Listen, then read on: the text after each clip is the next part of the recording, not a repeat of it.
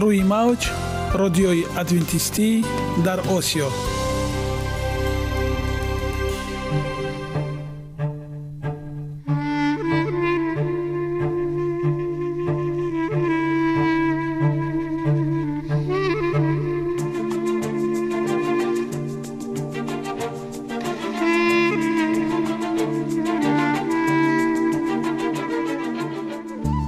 با عرض سلام به شما شنوندگان عزیز.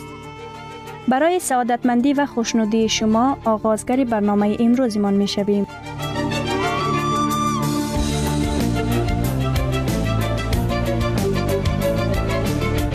برنامه‌های ما شامل سه بخش می‌باشند. بخش اول سلامتی که در آن ما به شما طرز حیات سالم، جلوگیری از امراض و غذاهای سالم را پیشنهاد می‌نماییم.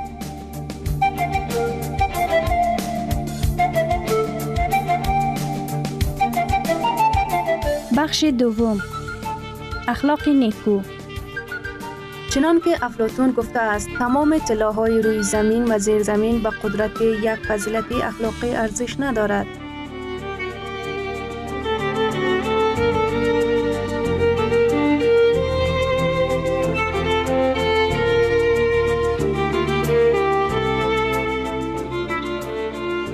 بخش سوم نور معرفت. رازهای نهانی نبوت‌ها در کتاب مقدس.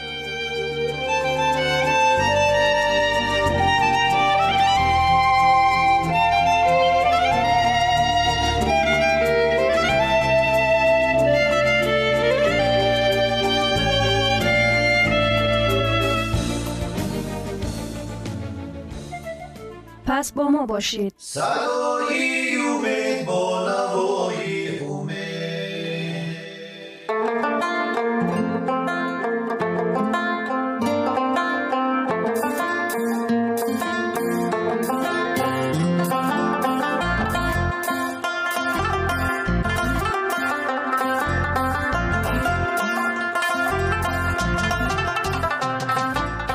دلیل‌ها از عالم نباتات.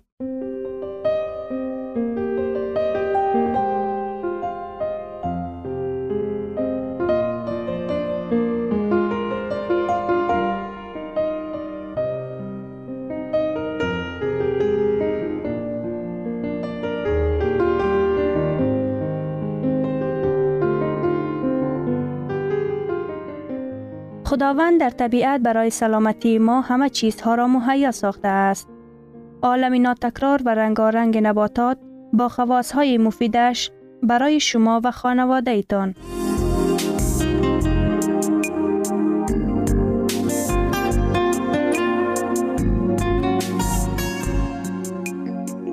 اگر شما خواهان این باشید که بدنتان فعالیت خوب داشته باشد، پس آن را با غذای سالم تامین نمایید.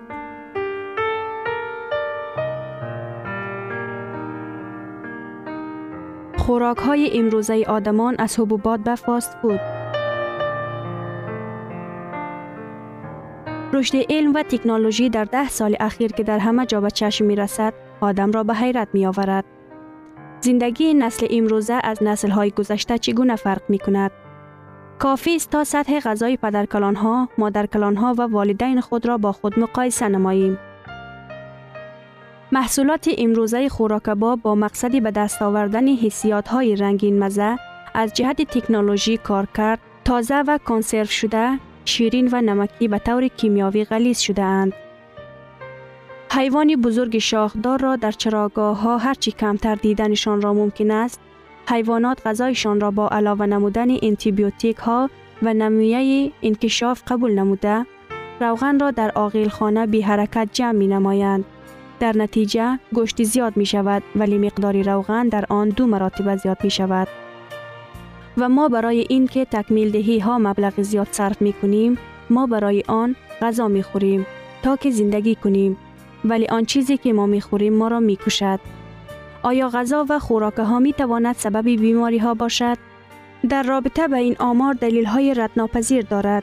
تخمیناً 100 سال پیش تقریباً 12 تا 15% روزها از بیماری شیمیایی دل جان دادند. امروز باشد این فیصد تا 30 رسیده است. در آن وقتها از مریضی سرطان کمتر از 6% امروز باشد 24% انسانها وفات می کند. مریضی سیستم گردش خون یعنی سکته قلبی و مغزی و نیز آمازهای بدصفت سبب اساسی مرگ در روسیه می باشند. این خلاف طبیعت است. ما نه برای آن آفریده شدیم که در چنین تعدادی زیاد از بیماری های سکته قلب، سکته مغز، قند، دیابت، سرطان، عدوات های سینه و روده بزرگ وفات کنیم. مریضی های دل و رگ بعد جنگ دوم جهان، وقتی که آدمان محصولات زیادی حیوان را استفاده می کردند، وقتی که صنعت خوراک استحصال محصولات غیر طبیعی از جهت تکنولوژی استعمال شده و با کالوری زیاد تامین و ماده های غذایی محروم را براه ماند، از همه بیشتر پهن شده بودند. شاید این یک موافقتی تصادفی است. نشاید. این یکی از پروبلم های خاص جمعیتی ترقی یافته اروپا است. در چین، ژاپن و آسیای جنوبی شرقی که بسیاری ها امکانیت استعمال چنین خوراک را ندارند، به سکته قلبی کم دچار می شوند. اینچنین در آفریقا، آمریکای جنوبی و مرکزی بیماری های دیابت و دل و رگ احیانا روبرو می شوند. در عین زمان در آمریکای شمالی، استرالیا، زلندیای نو و کشورهای ترقی یافته اروپا و آسیا که خوراکشان پر روغن است، مریضی های دل و دیابت شکل اپیدمی را پیدا کردند. مقصران اساسی ناکفایت کلیچتکه های یعنی ماده پرده حجره رستنی ها و پر روغن بودن غذا می باشند. آنها شریان مهم را که اکسیژن عبور می دهد خراب کرده، مبادله ماده ها را خلل دار می نمایند. محض بنابر شریان هایی که دیوارهایشان تغییر یافتند و مجرای آنها تنگ شده است، هر روز 4000 آمریکایی به سکته قلبی گرفتار می شوند. در هر یک 5 نفر فشار بلند مشاهده می گردد و هزاران اشخاص به خاطر سکته مغزی معیوب می گردند. ویران شدن مبادله ماده ها که با طرز اصراف کارانه زندگی وابسته است، به چاقی دچار می نماید که در هر یک 50 ثانیه 1 نفر به بیماری دیابت دچار می شوند. این دیگرگونی ها در استفاده غذا چطور به میان آمدند؟ تا ابتدای عصر گذشته غذای ساکنان مردمی روسیه، آمریکا نیز اساساً از محصولات خوراکی فارم در نزدیکی موقعیت داشته از باغ‌های محلی عبارت بود. تنها بعضی محصولات ها از مغازه ها خریداری می شدند. گوشت از مالخانه های آورده می شد که چاروای در آنجا کشته شده در چراگاه می چرید. مادرکلان و پدرکلان های ما هزاران محصولات های زیبا بسته‌بندی شده و به طور رنگین تبلیغ شده که آنها را در سوپرمارکت ها بودند نداشتند. طربخانه ها برای استفاده در هر کنج کوچه آنها را دعوت نمی کردند. خوراک اساسی غلجات و حبوبات، گندم و دیگر حبوبات ها بودند که به مقدار زیاد کشت می شدند. خانواده در سر دسترخوانی جمع می شدند که در آن دسترخوان غذاهای نو آماده شده و نانهای خانگی گذاشته شده بودند. آنها با کمالی خواهش شعله، نان و شوربا را می خوردند. آنها برنج، مکرانی، جواری، لوبیا، کچالو، سبزیجات و میوه‌جات را استفاده می نمودند. این محصولات های پرکالری و در ترکیب خود مقدار زیادی کلیچتکه داشته تا 53% کالری در یک روز استعمال شدنی آن را تامین می کردند. ولی با گذشت دور زمان مزه و طعم نیز دیگر شدند. اکنون به جای شعله گرم، چوبچه های شیرین جواری مکه‌ای آمدند. غذای چاشت نیز از غذاهای پر روغن، همبرگر و آبهای گازدار عبارت است. در بین غذاهای اساسی یعنی صبحانه، غذای چاشت و شام، آب شیرین و گازدار، چیپس در بین کاغذها و پلاستیک ها استفاده می شوند. امروز محصولات های پرکالری که در ترکیب خود کلیچتکه زیاد دارد، از کالری عمومی در یک روز فقط 22% را تشکیل می دهد. در آن وقتی که استفاده روغن ها 2 مرتبه و قند ها تا 24% زیاد شده اند، این دهشت آور است. تغییر دادن این وضعیت چطور امکان پذیر است؟ معارف و معرفت راهی بسیار خوب است. وقتی انسان‌ها درک می‌کنند که تازه نمودن محصولات را از کلیچتکه و ماده‌های غذایی محروم می‌سازد، کارکرد تکنولوژی کالری را در یک جا جمع می‌آورد، علاوه‌های کیمیایی را داخل می‌کند. آنگاه خودشان ضرورت دیگرگونی را اعتراف خواهند کرد. انسان‌ها باید بدانند که گوشت و محصولات شیری را در معیار معین باید استعمال نمود. آنها هرچند در ترکیب خود ماده‌های زیاد غذایی داشته باشد هم، ولی اکثریت دارای فیصدی بلند روغن‌ها، کلسترول و کالری می باشند. در برابر این آنها کلیچیتکا ندارد. انسان‌ها در زمان ما اکثر وقت از استفاده محصولات‌های پر روغن حیوانی و محصولات‌هایی که با کنسنرت های غذایی از فعالیت تکنولوژی گذشته‌اند دست می‌کشند. استفاده کربوهیدرات‌های مرکب محصولات‌های رستنی را در شکل طبیعیشان که کلیچیتکا زیاد دارند بیشتر نمودند و این تمایل مثبت تصدیق شده است. از سال 1970 شروع شده در آمریکا استفاده گوشت، شیر و تخم کم گردید. در نتیجه آن مقدار سکته‌های قلبی و مغزی نیز کم شدند. در روسیه کم شدن استعمال این محصولات ها تا 2000 سال به کم شدن نه آنقدر مقدار زیاد بیماری ها رسانید، ولی متخصصان قید می کنند که سبب کم شدن نه آنقدر زیاد وضعیت مرکب سالهای 80 و 90 و زیاد بودن استرس ها بودند. انسان ها در رابطه به این می دانند و علم تصدیق می کند که راه سوی سلامتی بهترین و عمری طولانی از پهلوی رستوران های فاست فود، حیوانات های فربه شده و مغازه ها باز محصولات های غذایی صنعی پور می گذرد. آن راه ما را به سوی باغ ها و خواجگی های فارمی، سوی میوه و سبزیجات های تر و تازه، سوی غلجات می برند.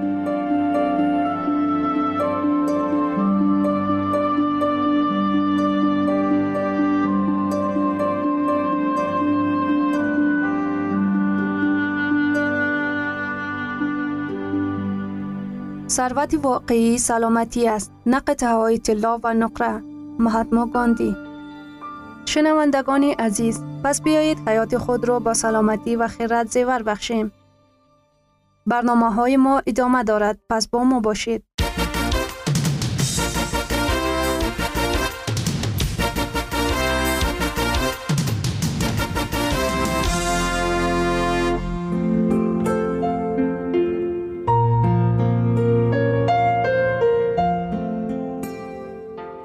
بخش دوم، اخلاق نیکو.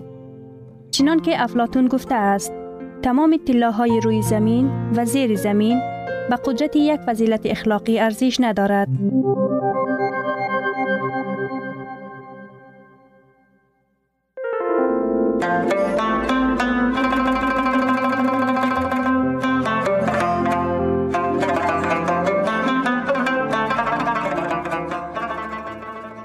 قراری مهم.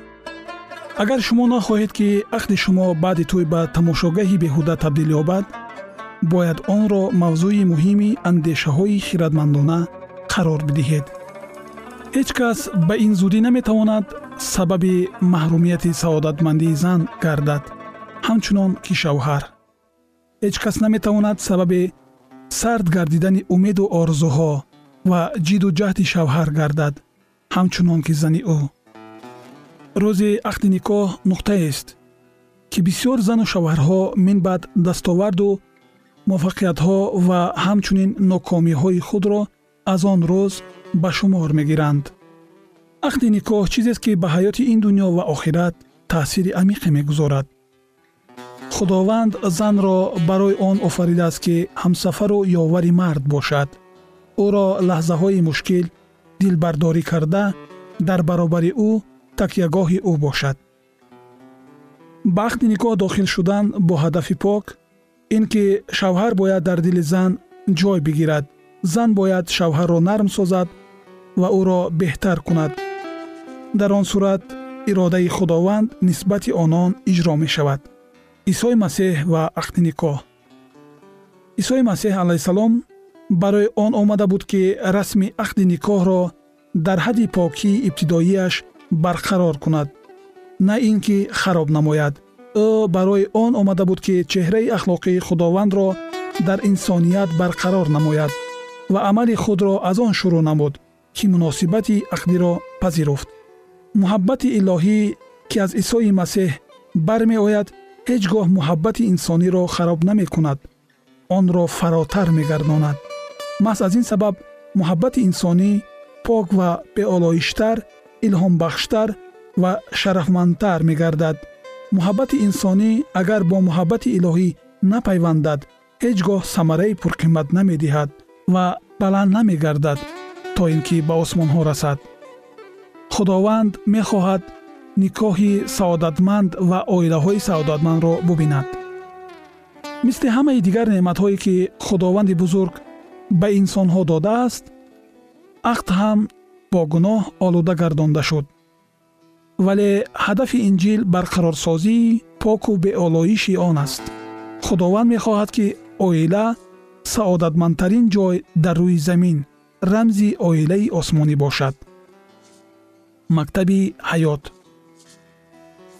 سال نخست زندگی یک جایه، این حاصل کردن تجربه زمانی است که زن و شوهر یکدیگر را می‌آموزند، با خصوصیت‌های مختلف یکدیگر شناس می‌شوند.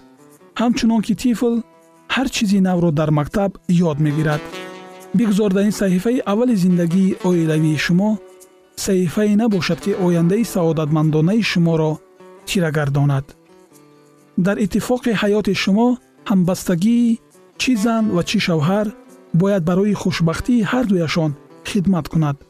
هر یک از شما باید برای خوشبختی دیگر همه کار را انجام دهد. این اراده خداوند نسبت شماست. ولی چون شما به یک جزء تام متحد شدید، هر یک از زن و شوهر نباید مخصوصیت فردی خود را گم کند، در وجود دیگر حل شود.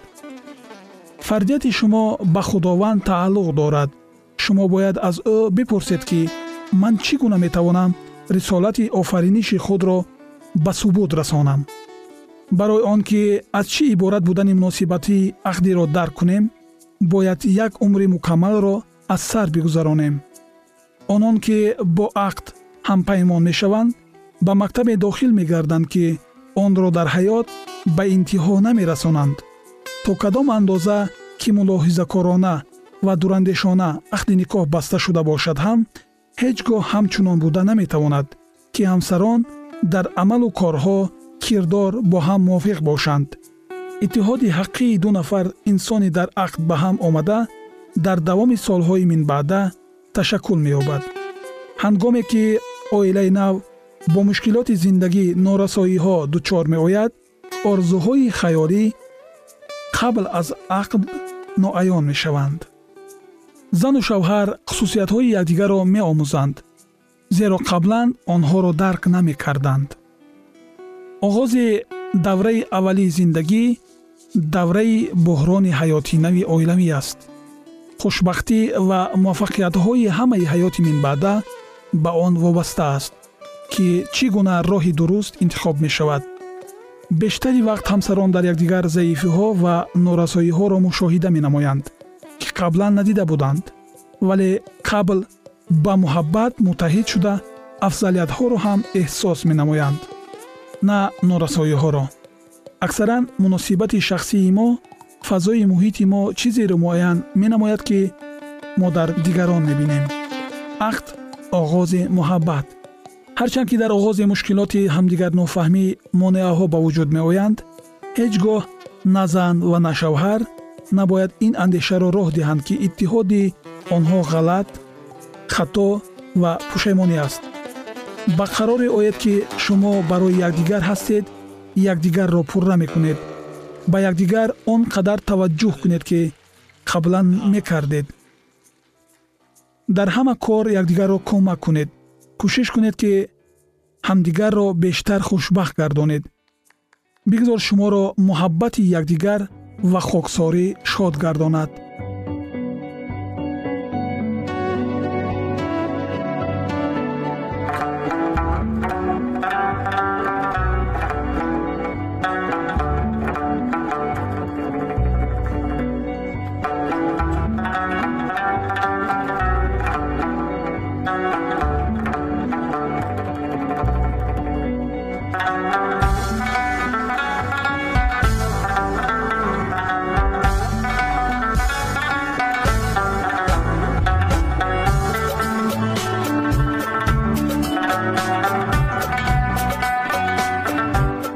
ترین ارزش خانوادگی اخلاق نیکوست و همانا با ارزشمندترین بنیازی عقل است.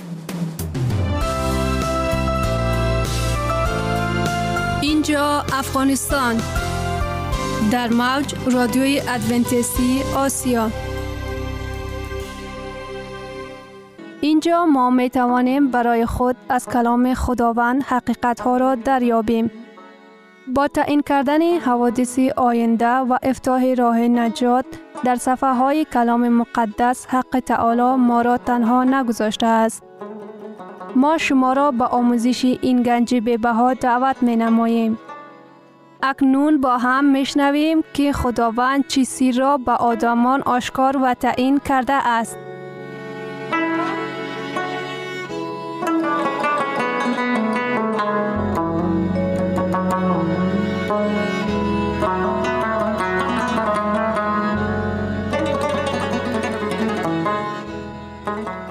وحی امید بخش.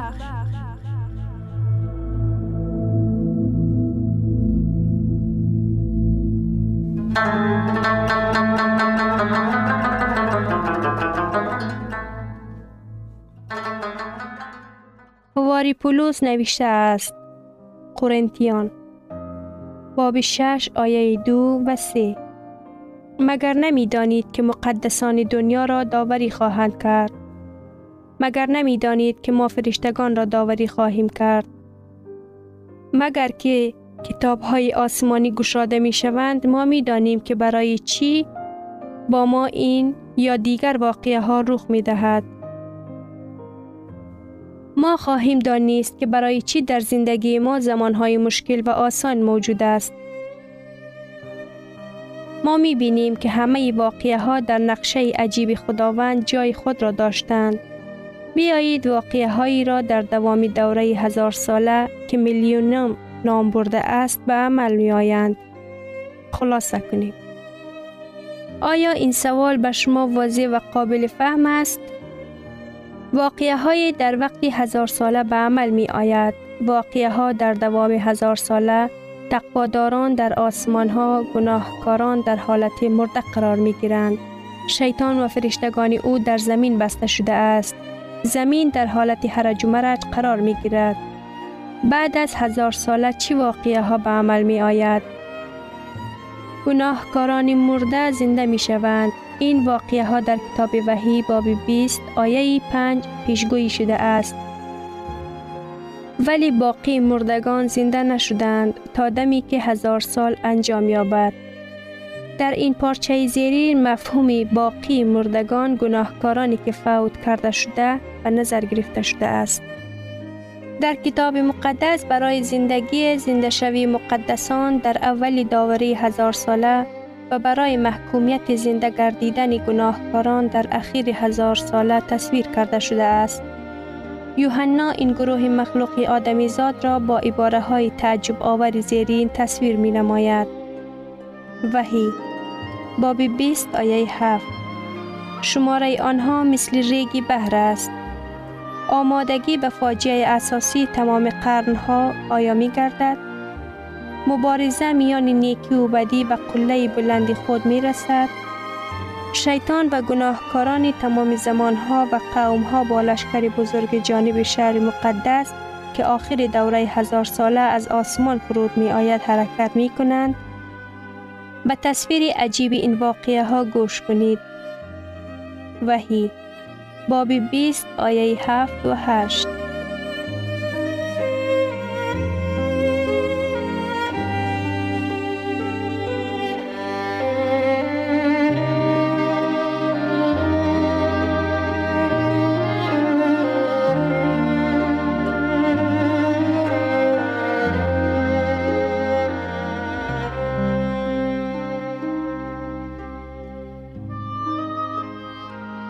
و هنگامی که 1000 سال انجام یابد، شیطان از زندان خود آیا رها خواهد شد و بیرون خواهد آمد تا مخلوقاتی که در 4 گوشه دنیا هستند را فریب دهند.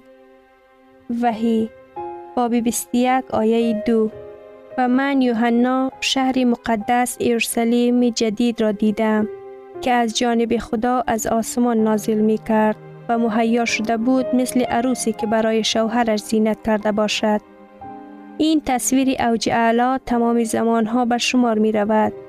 شهر مقدس از آسمان نازل خواهد شد. شیطان و گناهکاران زنده شده به جانب شهر حرکت می کنند. آنها حکمران خداوند را سرنگون ساخته تمام کائنات را زیر اطاعت خود قرار دادنی می شود. هر یک آدم یا با مسیح در داخل شهر قرار می گیرد یا بیرون از شهر با شیطان و فرشتگان بدکردار می ماند. یا که عیسی حکم فرمایی کل قبیله های ما می گردد و ما با او در تخت تمام کائنات سلطه‌کنان می نشینیم. یا که ما در تخت قلب ما جایگزین می گردد و آنگاه در آن روزی واپسین به مقابل مسیح به جنگ می براییم. در کتاب وحی آمده است که مرکز کائنات از آسمان و زمین منتقل می گردد.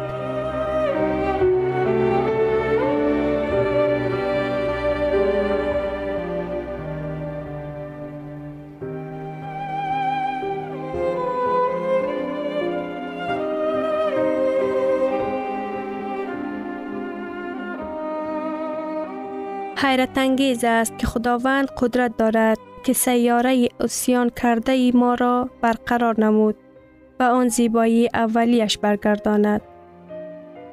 توجه نمایید که حواری یوحنا این صحنه عجیب را چطور تصویر می نماید. وحی باب 21 آیه 3. و آوازی بلندی از آسمان شنیدم که می گوید: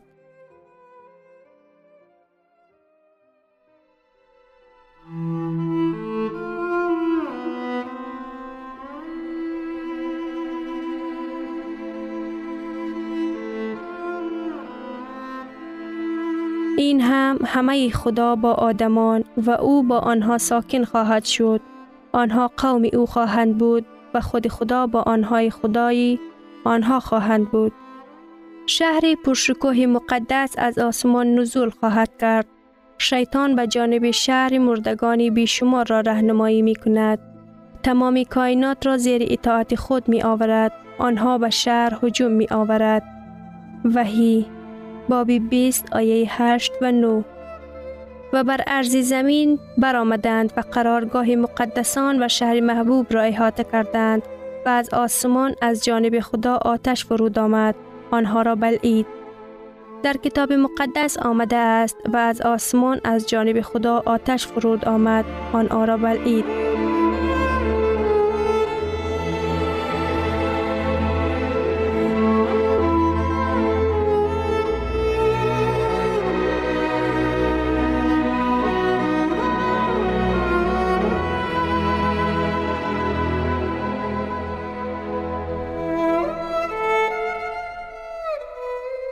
شنوندگان عزیز، در لحظات آخر برنامه قرار داریم. برای شما از بارگاه منان، صحتمندی و تندرستی، اخلاق نیکو، نور و معرفت الهی خواهانیم. تا برنامه دیگر شما را به الله پاک می‌سپاریم.